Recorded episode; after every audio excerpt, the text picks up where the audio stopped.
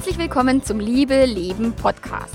Dem Podcast für all diejenigen, die sich trotz ihrer glücklichen Beziehung fremdverliebt haben. Ich bin Melanie Mittermeier, Liebescoach und ich freue mich total, dass du mit dabei bist. Heute berichte ich dir von meiner Fremdliebe, wie es mir damals ergangen ist, als ich mich Vollgas in jemand anders verliebt habe. Und dass es durchaus möglich ist, mehrere Menschen zu lieben. Viel Spaß dabei!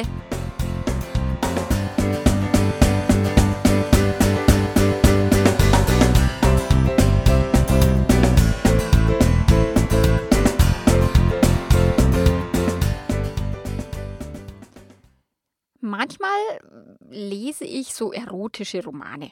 Also sowas ähnliches wie Fifty Shades of Grey. Den habe ich zwar jetzt nicht gelesen, weil die Rezensionen waren so schlecht. Da habe ich gedacht, na, das kann ich mir jetzt nicht antun. Aber so ähnliche Bücher lese ich gerne, um meine sexuelle Lust am Brodeln zu halten und weil ich das einfach schön finde, mich da inspirieren zu lassen, auch für mein eigenes Sexleben. Okay, und da lese ich diesen Roman und der heißt Zuckermond. Ich verlinke dir den mal. Ich finde den großartig, mir gefällt der gut, aber es ist halt wieder so ein romantisches Frauending. Also die Männer werden da wahrscheinlich keinen Spaß dran haben, aber ich fand den großartig. Der ist ähnlich wie Fifty Shades of Grey, denke ich, wo sie auch so, ein, so einen Typen ähm, sich voll verliebt und, und eine, eine süße, putzige, ganz natürliche und so. Genau, und dann verliebt sie sich in den und der ist Callboy und es ist völlig äh, an den Rand zu kommen, weil der irgendwann beschlossen hat, nicht, sich nicht zu verlieben, sondern halt nur Frauen zu vögeln. Genau. Und diese Love Story ist extrem erotisch, das natürlich, deswegen ist es ein erotischer Roman, also da kommen sehr viele Sexszenen vor. Und auch die Story rundherum ist halt auch ein bisschen romantisch. Also das macht, hat mir Spaß gemacht. Genau. Und am Ende fanden die beiden dann nach langem Hin und Her dann auch zueinander. Also er hat sich dann doch erweichen lassen von ihr und, und hat sich so verliebt und konnte dann nichts mehr dagegen tun, wie jetzt auch in dem zweiten Teil von Fifty Shades of Grey. Ich habe ihn im Kino gesehen und dachte mir so, ey, was eine Weichspülernummer.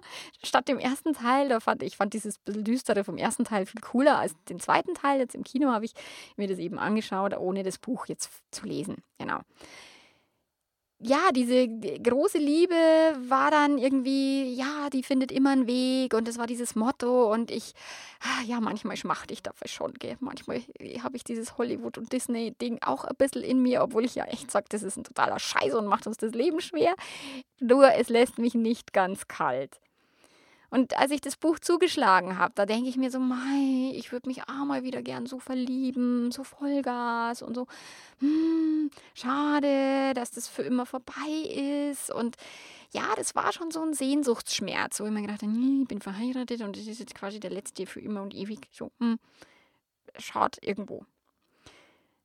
Und sich zu verlieben, obwohl ich verheiratet bin, ist total absurd weil ich bin total glücklich und ich weiß total genau, dass mein Mann der absolute Traummann meines Lebens ist.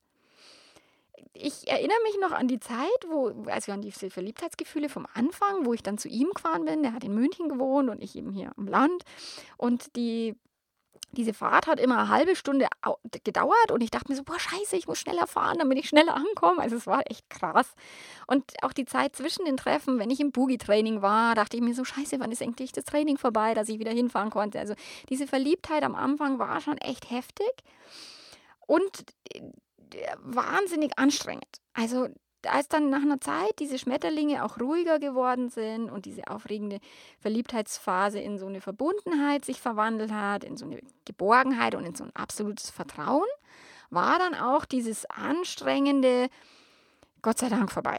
Weil das kannst, also kein Mensch könnte eine Verliebtheitsphase auf Dauer aushalten. Boah, das kostet Energie ohne Ende. Die Leonie Töne, ich habe die neulich interviewt, die kommt an Anfang April, kommt das Interview mit der Leonie Töne und die sagt immer, naja, sich so zu verlieben, das ist ja, wenn, wenn, wenn Leute mir sagen, naja, ich hätte gern die Verliebtheit vom Anfang der Beziehung zurück, dann sagt sie, du willst doch auch keine Magenschmerzen. Also warum solltest du dich da zurücksehnen? Weil Verliebtheit immer auch ein, ein Unsicherheitsgefühl triggert und immer auch im Schmerzzentrum, im Gehirn zu Hause ist. Deswegen ist Verliebtheit einfach also anstrengend. Und mein Mann ist meine Familie, mein Mann ist mein wichtigster Vertrauter. Also er ist natürlich der Papa von meinen Kindern und er ist ein großartiger Papa. Er ist auch ein großartiger Liebhaber und tatsächlich auch mein bester Freund. Also das ist schon, er vereint schon sehr, sehr viele Komponenten eines Lebens, alles in einem sozusagen. Und ich bin total glücklich, dass ich ihn an meiner Seite habe und dass ich an seiner Seite sein darf. Ich bin super dankbar. Ich, ich liebe es, mich an ihn zu kuscheln.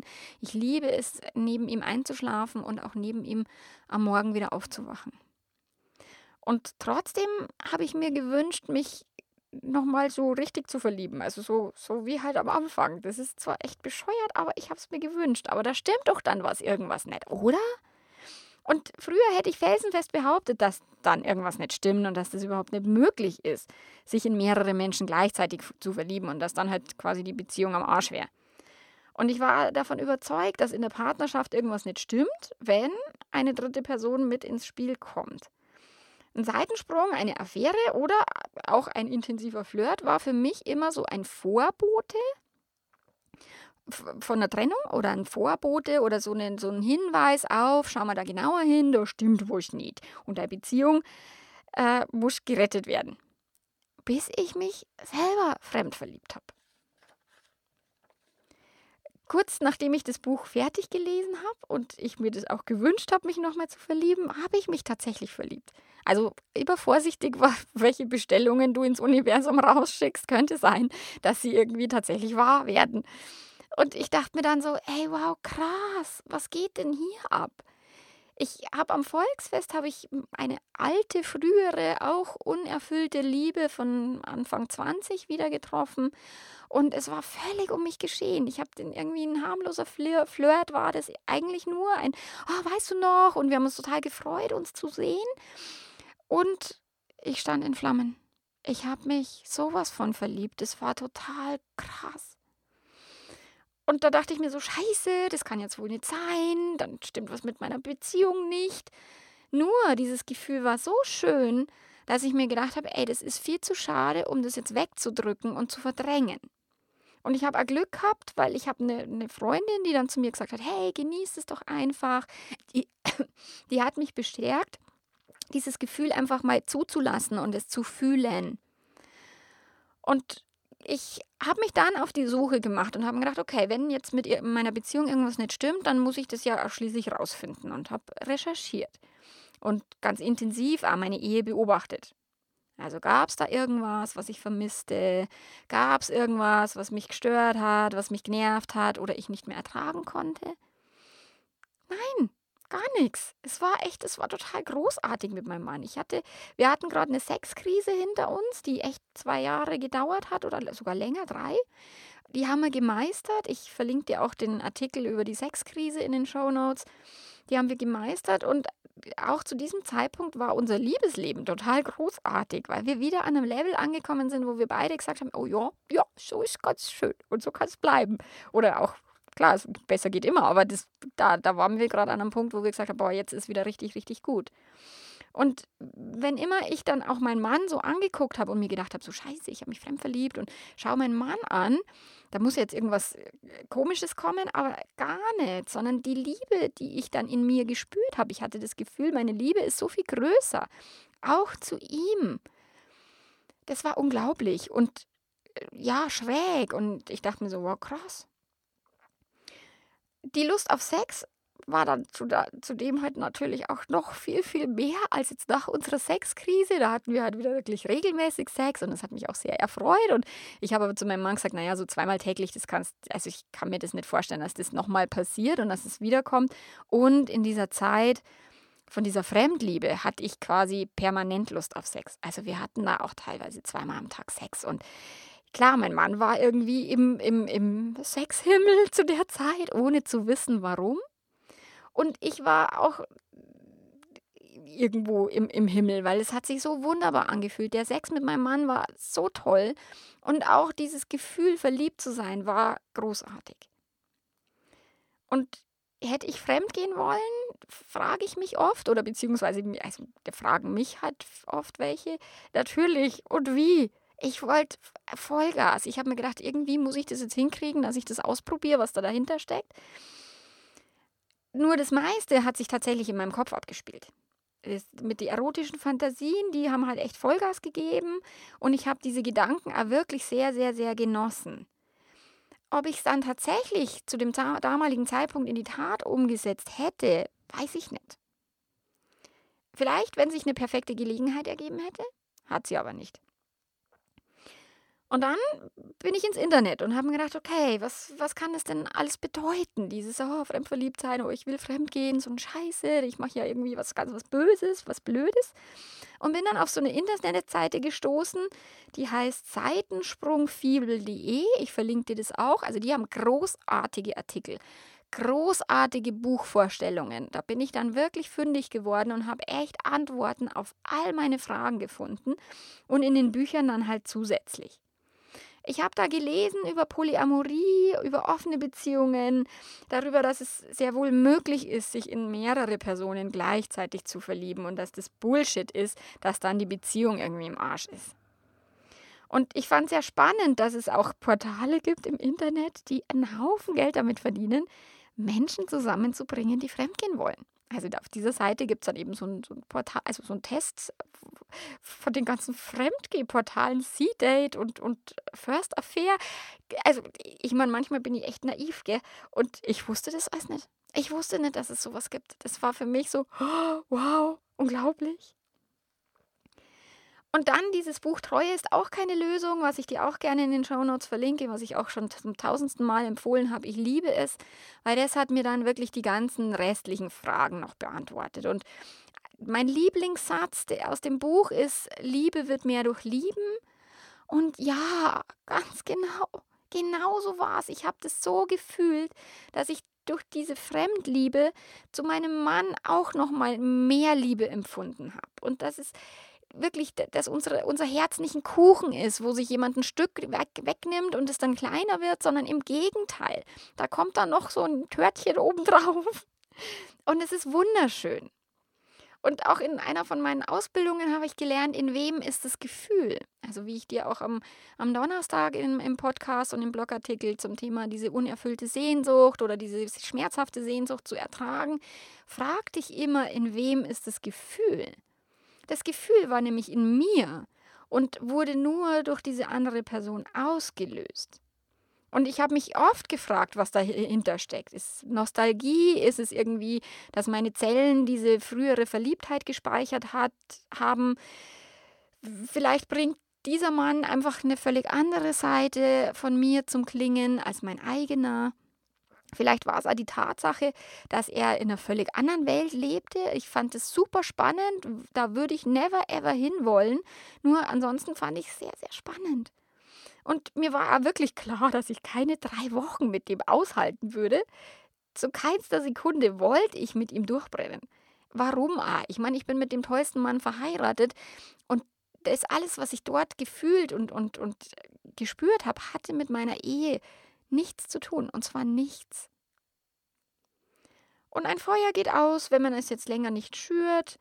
Und ja, schade und auch wie jede Verliebtheit, also schade und Gott sei Dank, weil es wäre auf Dauer wirklich anstrengend, geht auch, äh, ist auch diese Liebe vorübergegangen. Und irgendwann war das Gefühl halt nicht mehr da.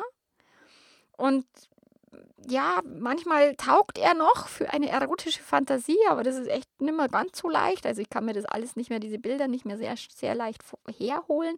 Nur manchmal kann ich es immer noch nutzen. Und seit dieser Erfahrung erlaube ich mir auch immer mal wieder, mich zu verlieben.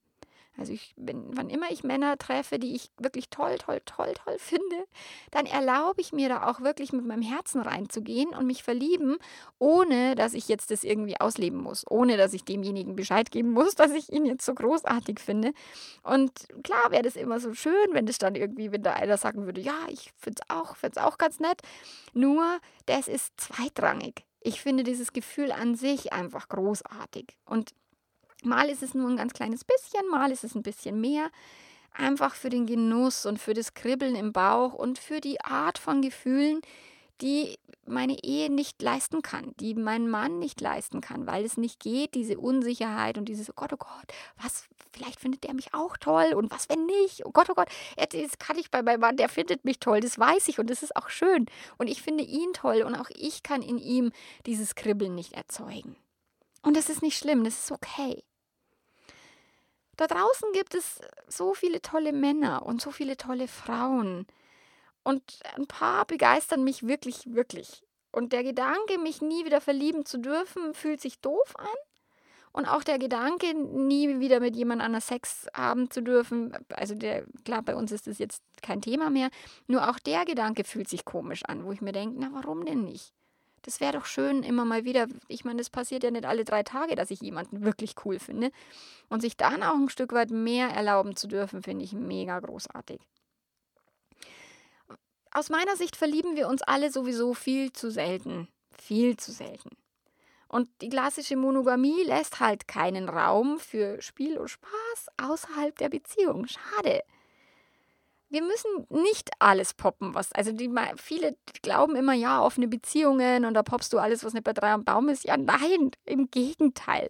Da gehe ich wirklich nur irgendwelche Dinge ein, die mich wirklich, wirklich flashen und wo ich wirklich begeistert bin und nicht einfach nur so mich fragen oft viele Männer oder viele Männer kommen auf mich zu und sagen, ja, ich habe deine Artikel gelesen und so quasi, wie schaut es jetzt aus mit uns? Wo ich sage, hallo, ich habe immer noch Geschmack und es ist immer noch so, dass mein Geschmack sehr ausgewählt ist und ich nicht wirklich jeden Mann in mein Bett zerre. Geht's noch?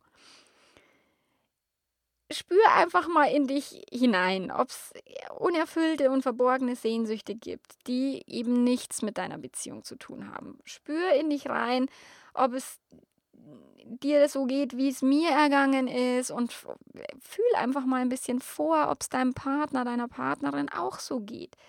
Da können sehr viele großartige Gespräche entstehen wenn du jemanden an deiner Seite hast, der offen ist. Ich habe gestern ein Coaching gehabt mit einer Klientin, die gesagt hat, naja, ich habe extra dieses Buch Treue ist auch keine Lösung liegen lassen und er hat es auch wirklich in die Hand genommen. Nur als ich dann mit ihm drüber reden wollte, war dann, ja, wenn du das machst, dann ist vorbei, buff. Also keine Offenheit für irgendeine Art von Gespräch, für was reizt dich denn, was findest du denn spannend an der Idee, ähm, was, was steckt denn da, dahinter, sondern ein, das, ist, das darfst du nicht, Ende. So, ah, schade, das, die könnten so viel mehr erleben, die zwei, ohne dass sie eine offene Beziehung leben müssen. Nur indem sie sich öffnen für diese Gedanken und öffnen für die Wünsche und Träume und Sehnsüchte vom anderen machen viele nicht. Also schau einfach mal, wie offen bist du, wie offen ist dein Partner, teste dich mal Stück für Stück ein bisschen vor. Ich denke, so ein bisschen mehr Freiheit würde uns allen gut tun, ein bisschen mehr Ehrlichkeit sich selbst gegenüber, anstatt immer alles niederzubügeln, was mit dem Thema Fremdsex zu tun hat, würde uns auch allen gut tun.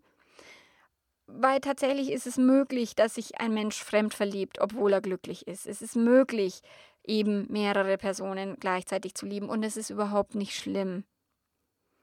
Weil Liebe wird mehr durch Lieben. Hm.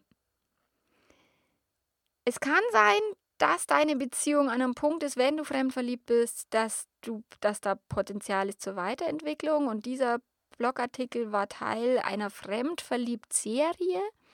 Und da gab es also diesen Artikel mit Fremdverliebt und trotzdem glücklich, also alles bestens und du verliebst dich trotzdem. Das ist dieser Beitrag.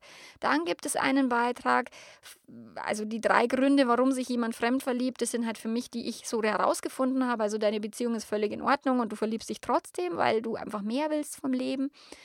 Dann der zweite Grund, warum du dich fremd verliebst oder dein Partner ist, weil ihr versäumt habt, euch um eure Beziehung zu kümmern, weil da Defizite gibt, weil da Entwicklungspotenzial ist, weil es eben ansteht, Gespräche zu führen, die wichtig sind, die ihr vielleicht eben verdrängt oder, oder bisher nicht geführt habt. Und der dritte Grund, warum eine Fremdliebe passiert, ist, dass die Beziehung längst schon am Arsch ist, also die schon vorher tot war, bevor diese Fremdliebe gekommen ist und die dann nur dafür sorgt, den endgültigen Todesstoß zu geben. Diese beiden Artikel gibt es auf meinem Blog. Ich verlinke dir die auch in den Show Notes. Und die Podcast-Episoden dazu werde ich auch so Stück für Stück einsprechen. Ich, mach, ich mache das immer so gefühlsmäßig. Das weiß ich immer nie genau, wann das für mich so passt. Deswegen kann ich dir jetzt nicht sagen, wann die erscheinen werden. Ich weiß das immer nicht. Genau. Nur, das ist diese Serie und auch die Podcast-Episoden ähm, gibt es da dazu. Genau, jetzt wünsche ich dir eine wundervolle Liebe für wie viele Lieben, für wie viele Menschen auch immer. Wie immer bin ich der Meinung, Leben darf leicht gehen und Spaß machen, Liebe auch. Ich freue mich, wenn du beim nächsten Mal wieder mit am Start bist. Bis dahin, ciao, ciao.